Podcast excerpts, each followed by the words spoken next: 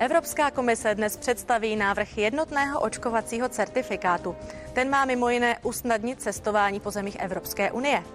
Takzvaný očkovací pás by měl být založen na negativním testu, provedeném očkování anebo přítomnosti protilátek v těle. Podle ministra zahraničí Tomáše Petříčka je důležité, aby u očkovacích pasů byla zajištěna ochrana osobních údajů a aby se nestaly prostředkem diskriminace lidí, kteří se očkovat nemohou.